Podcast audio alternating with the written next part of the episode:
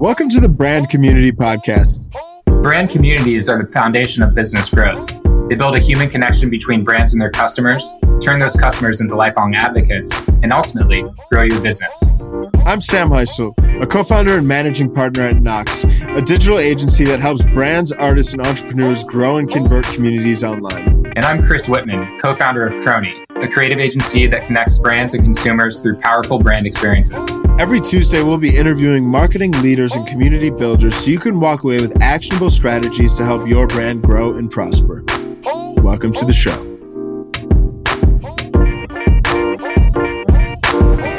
Chris, how are we feeling? Sam, it's a good day. It's not Friday, but it's a good day. There it is. I, I agree. I agree. Uh, I'm good, man. I'm good. And I'm also very excited about our very special guest today, uh, Miss Heather McNair, the Chief Community Officer at Higher Logic. For those of you that aren't already familiar, uh, Higher Logic is a software as a service engagement platform that delivers powerful online communities and communication software designed to engage users across every stage of their journey. I think. Uh, not only is she the chief community officer for that company, but Higher Logic is a company that helps trigger and drive community growth for other brands and companies. So I think uh, what I really enjoyed was she was able to share a lot of very tactical ways in which you can build a community amongst customers to drive retention and evangelism. And I think that's a big part of what the goal should always be when it comes to nurturing and leveraging the power of brand communities. What stood out to you, Chris? Yeah, I mean, I love how Higher Logic starts with a deep integration with their CRM, so they can really easily start to segment customers um, and community uh, community members on your end uh, to help kind of inform ways to engage with those people.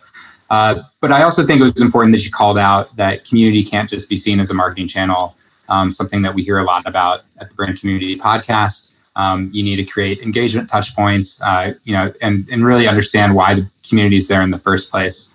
Um, but one of the cooler stats that she kind of brought up was this posting and ghosting concept where, you know, usually these community members who kind of join into a forum and then, you know, immediately post, they typically tend to be the ones that you need to worry the most about. Um, so she breaks that down uh, in, in some really actionable insights from that perspective as well. So very cool podcast. Yeah, for sure. Well, without any further ado, Heather McNair. Heather, welcome to the show. How are you today? I'm doing really well. Thanks for having me. Yeah, definitely. Uh, really excited to, to hear a little bit about your journey with Higher Logic, as well as building community and doing that with other brands, as well as within Higher Logic. So, um, for starters, just to kind of lay the foundation, could you please tell us a little bit about how you got involved with Higher Logic and what exactly Higher Logic does? Yeah, absolutely. So Higher Logic is a, a cloud-based engagement platform. Uh, we do online communities as well as communications, and the idea is really our the premise. Everything we do is about bringing you closer to your customers uh, and bringing your customers closer together as well. Um, really building, strengthening that relationship and uh, I was their very first customer 13 years ago. Uh, wow. And yeah, yeah, exactly. Um, and uh, actually went to another organization, took them with me there, and uh, and then a couple of years later, their CEO put an arm around me at a conference and said, "Hey, I think it's time. We need you." And so join join the company, and the rest is history, I guess they say. That's an amazing story. That's pretty cool. So really drinking the Kool Aid there. Yeah, um, it's given me a lot of uh, street cred with our customers as well. I right. literally walked in their shoes. Oh, I'm sure. I'm sure. So how how exactly does the product work? Um, you know, what are the mechanics behind it, and how can somebody benefit from using it? Um, we I think one of the unique, uh, unique selling propositions, if you will, uh, of the platform is that we have deep integrations with people's CRM systems, their customer relationship management, and uh, and so that's where we kick things off. We actually pull data, you know, have the connectors there. We pull customer data in, and uh, and so unlike they have another another platform, a public social network, um, we can pre-populate people's information. So if we have, um, you know, the first time you would log into the community, um, you'd we'd already have a basic profile set up for you, and that really removes uh, one of the big, big, barriers to entry for people. Um, and uh, within the site itself, there are discussion forums, which I'm guessing most people are familiar with these days. Um, there are uh, libraries where people can share resources, best practices. Um, so if you have to present to the board of directors on Friday, uh, you can go out there and ask your peers if someone you know has a PowerPoint for you know this situation that they've done, and you know is someone willing to share that. Um, and so there's libraries that allow for that type of thing. Uh, there's a directory that gets pre-populated from that information in your CRM, uh, and so uh, people can look for someone who has the same products they do, or you know maybe has the same software, you know whatever demographics that uh, that the customer deems important for their customers to know about each other and to be able to connect on that. Um, then the communications side um, it's very similar to marketing automation, uh, that same uh, same concept, and you can go in, set up campaigns um, to be able to to nurture your customers, move them along customer journeys. Uh, it is enhanced by the uh, community information uh, one of the things uh, that I like to point out, like Amazon is always held up as our kind of gold standard of um, of communications and being able to personalize things. A lot of times in a CRM system, uh, we only have limited information about you know transactional information. Uh, but when you can add community information to that, all of a sudden that those data points skyrocket you know what someone is reading, what they're downloading, who they're connecting with, what topics they're interested in. And so then you can really personalize those communications that are going out to that person. That's amazing. And it seems like it, I'm sure the product has only continued to evolve as you continue to nurture and get customer feedback and identify some of those pain points. So it seems like you're really tackling a lot of them. Um, with regards to, I know your past role was kind of VP of marketing, but now really operate as the chief community officer. Um, can you speak a little bit to that transition? And I think the, the higher level thing we're alluding to as well is that um, how do you think brands should really be distinguishing between marketing versus community? Yeah, absolutely. Um, so I think the common thread between the two of them is you know, both of them at their core about understanding human behavior, what motivates people, uh, and so that that's what made the transition very easy in my career um, between the two. But but yeah, I uh, greatly appreciate that question because it is something that organizations are struggling with. Uh, where where does community live is is the big question that I get, or where should it live? Um, I there's part of me that cringes when it lives in marketing, just to be honest. Uh, I know it does live there a lot. And uh, and there are definitely benefits to the marketing organization of community. Um, if you have stuff in your community open to the public, um, search engines love community content. They love that user generated content as opposed to uh, static HTML. So, big, big benefit there. Um, it communities can also be an unbelievable source of business intelligence that can be used. Um, your customers, as they're in there talking, sharing information, they're telling you what's important to them.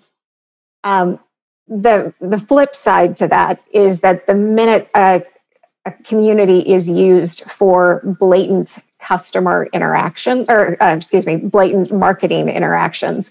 Um, if the marketing team goes in there and starts posting um, obvious marketing messages using it for that type of thing it really can turn off your customers from using the community. They see it as just another marketing channel um, and uh, and you'll you'll lose them right there the community needs to be about your end users. It needs to be about the customers. It needs to be a place of transparency where they feel comfortable having conversations.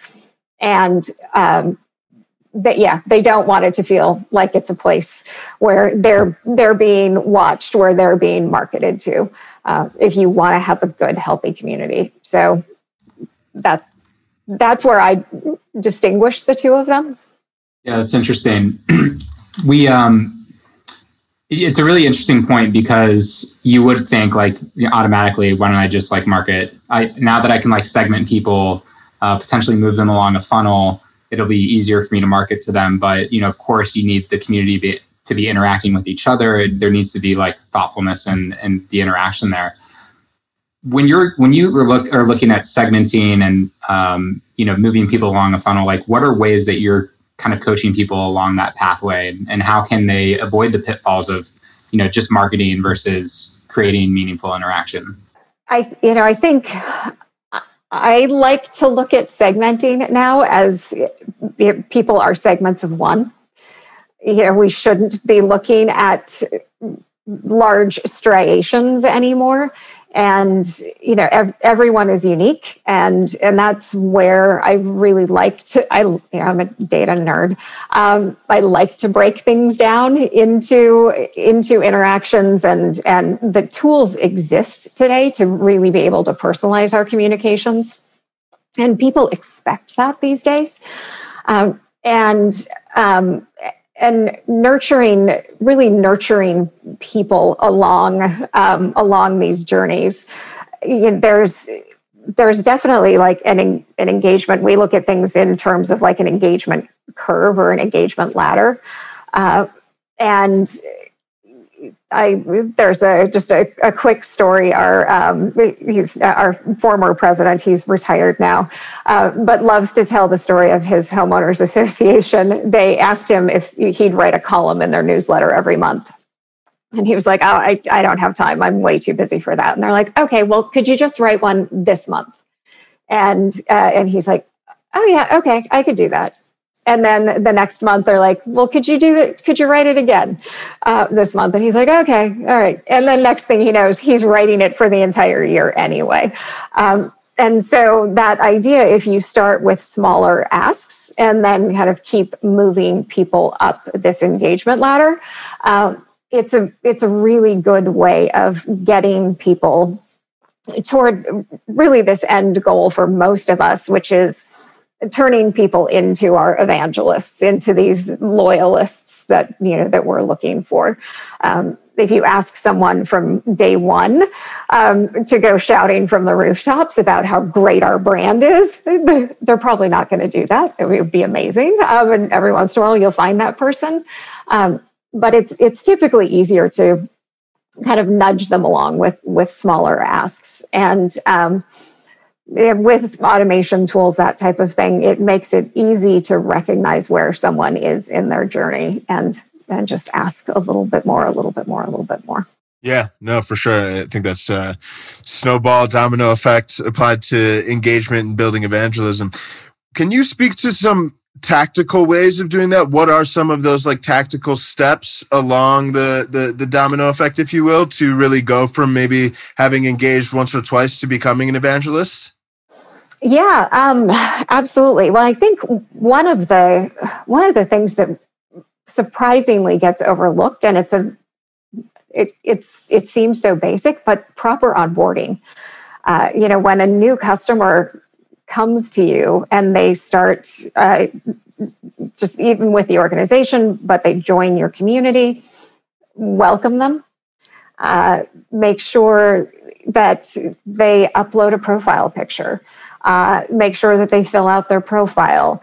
Connect them with other member community members that maybe like them. Uh, start helping them build those relationships. And uh, you know i i work we work a lot with uh, other uh, saas companies software as a service companies. And you know the reality is as much as we all like to think our software um, you know no one wants to leave our software software is fairly replaceable. What you can't replace is those relationships that they've built with you, with your staff, um, and also with other customers. Um, and so, if you can really nurture those relationships between people, like that's gold. And um, and so those are those are the asks that I like to make along the way.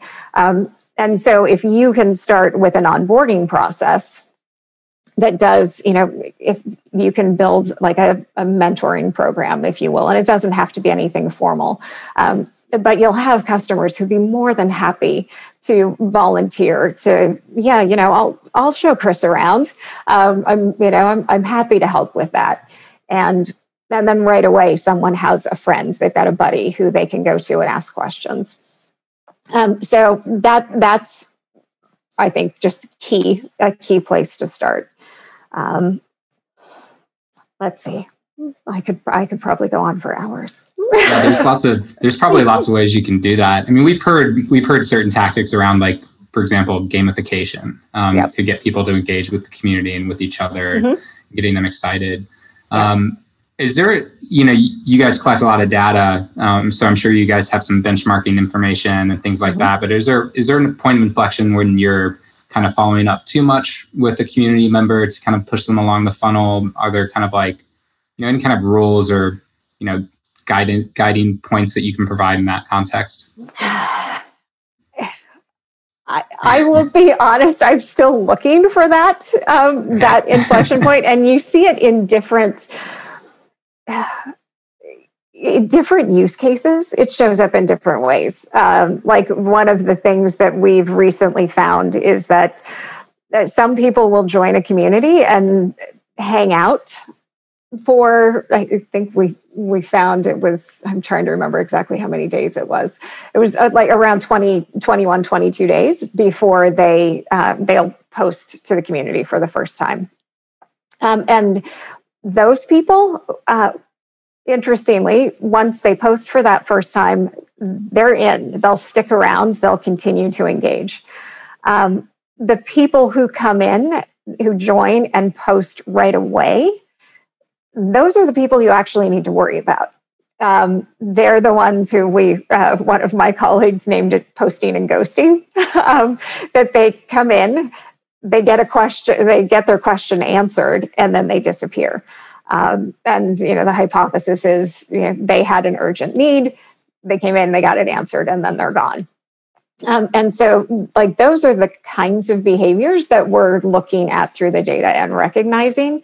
Um, and that that's kind of where I go to the segment of one uh, that there isn't necessarily an a certain inflection point. It's really the the types of users and why they're coming to the community, and that you need to treat people differently depending on the type of community it is, um, you know, the reason that person is coming to the community.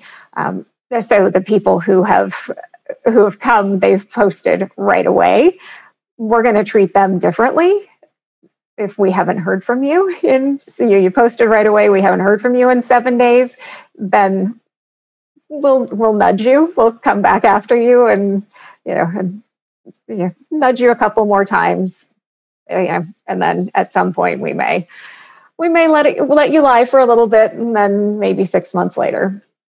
Um, the interesting thing is that we have found in uh, and this is at odds with data from public social networks uh, where if people disappear after you know, a couple of months they're usually gone.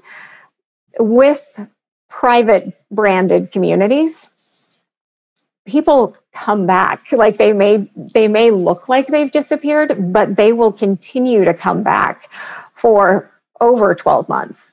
Um, the kind of sweet spot seems to be like three to five months uh, which shows me people come when they have a need.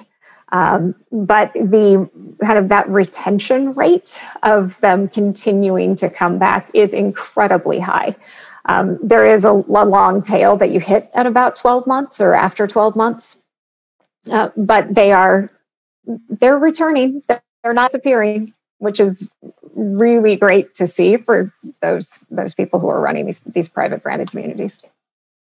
Yeah, no, I love that. That's it's remarkable.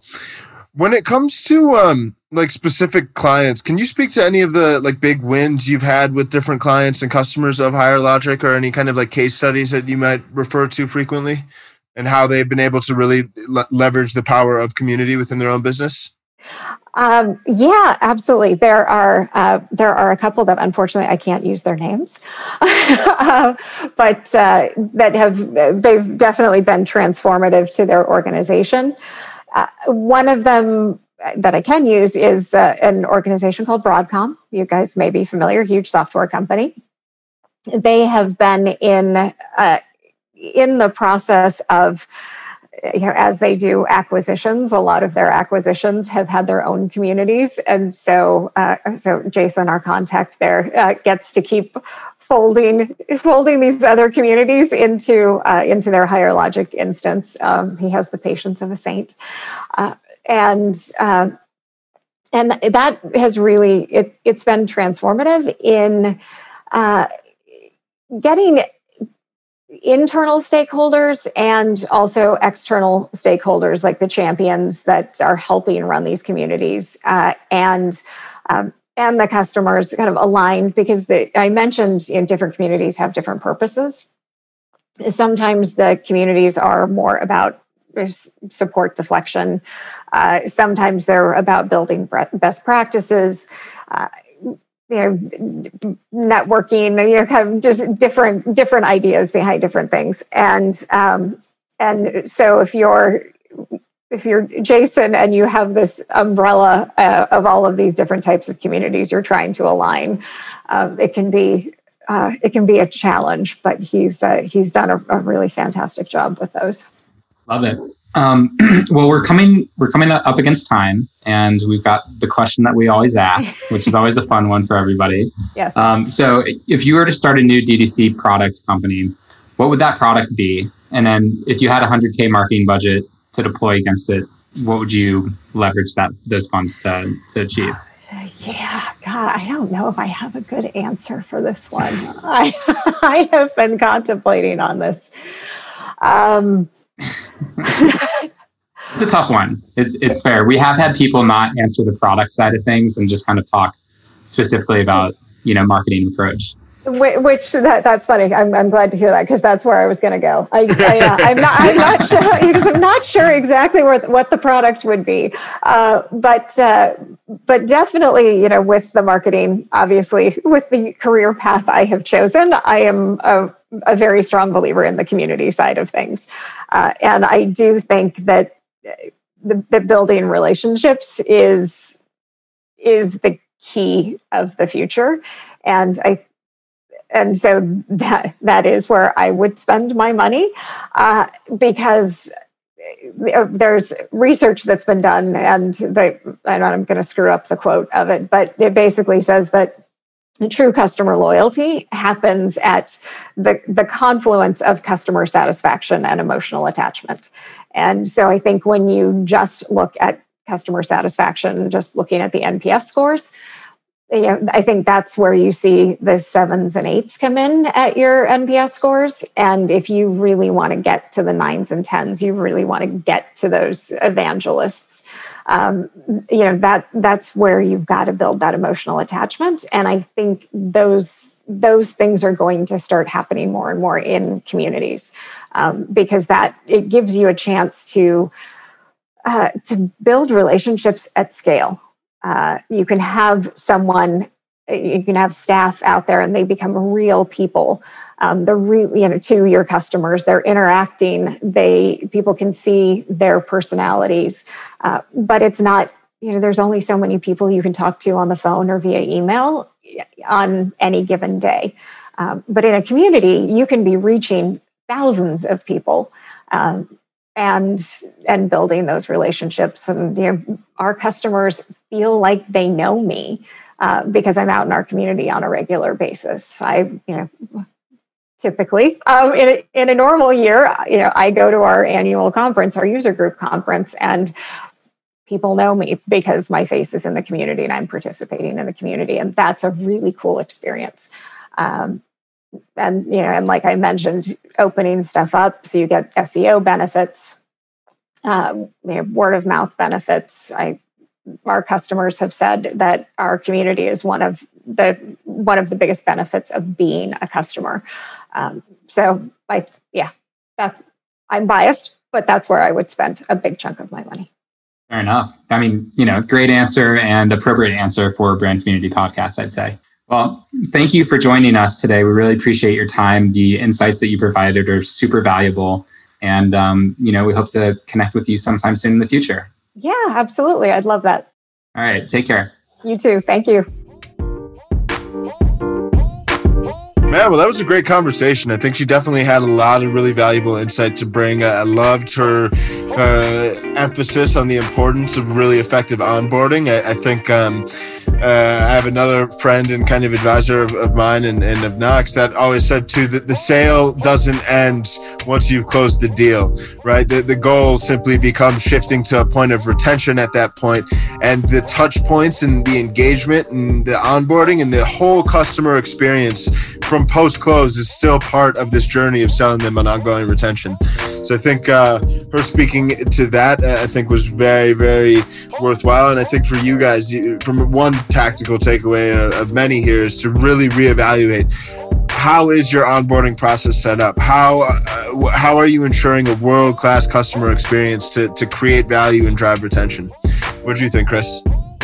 Yeah, I mean, Sam, you know, you nailed a lot of it just right there. Uh, oh, stop it, Chris. You, you, know, good good memory recall. But uh, usually, you know, like I think the the big takeaway is don't be afraid of data.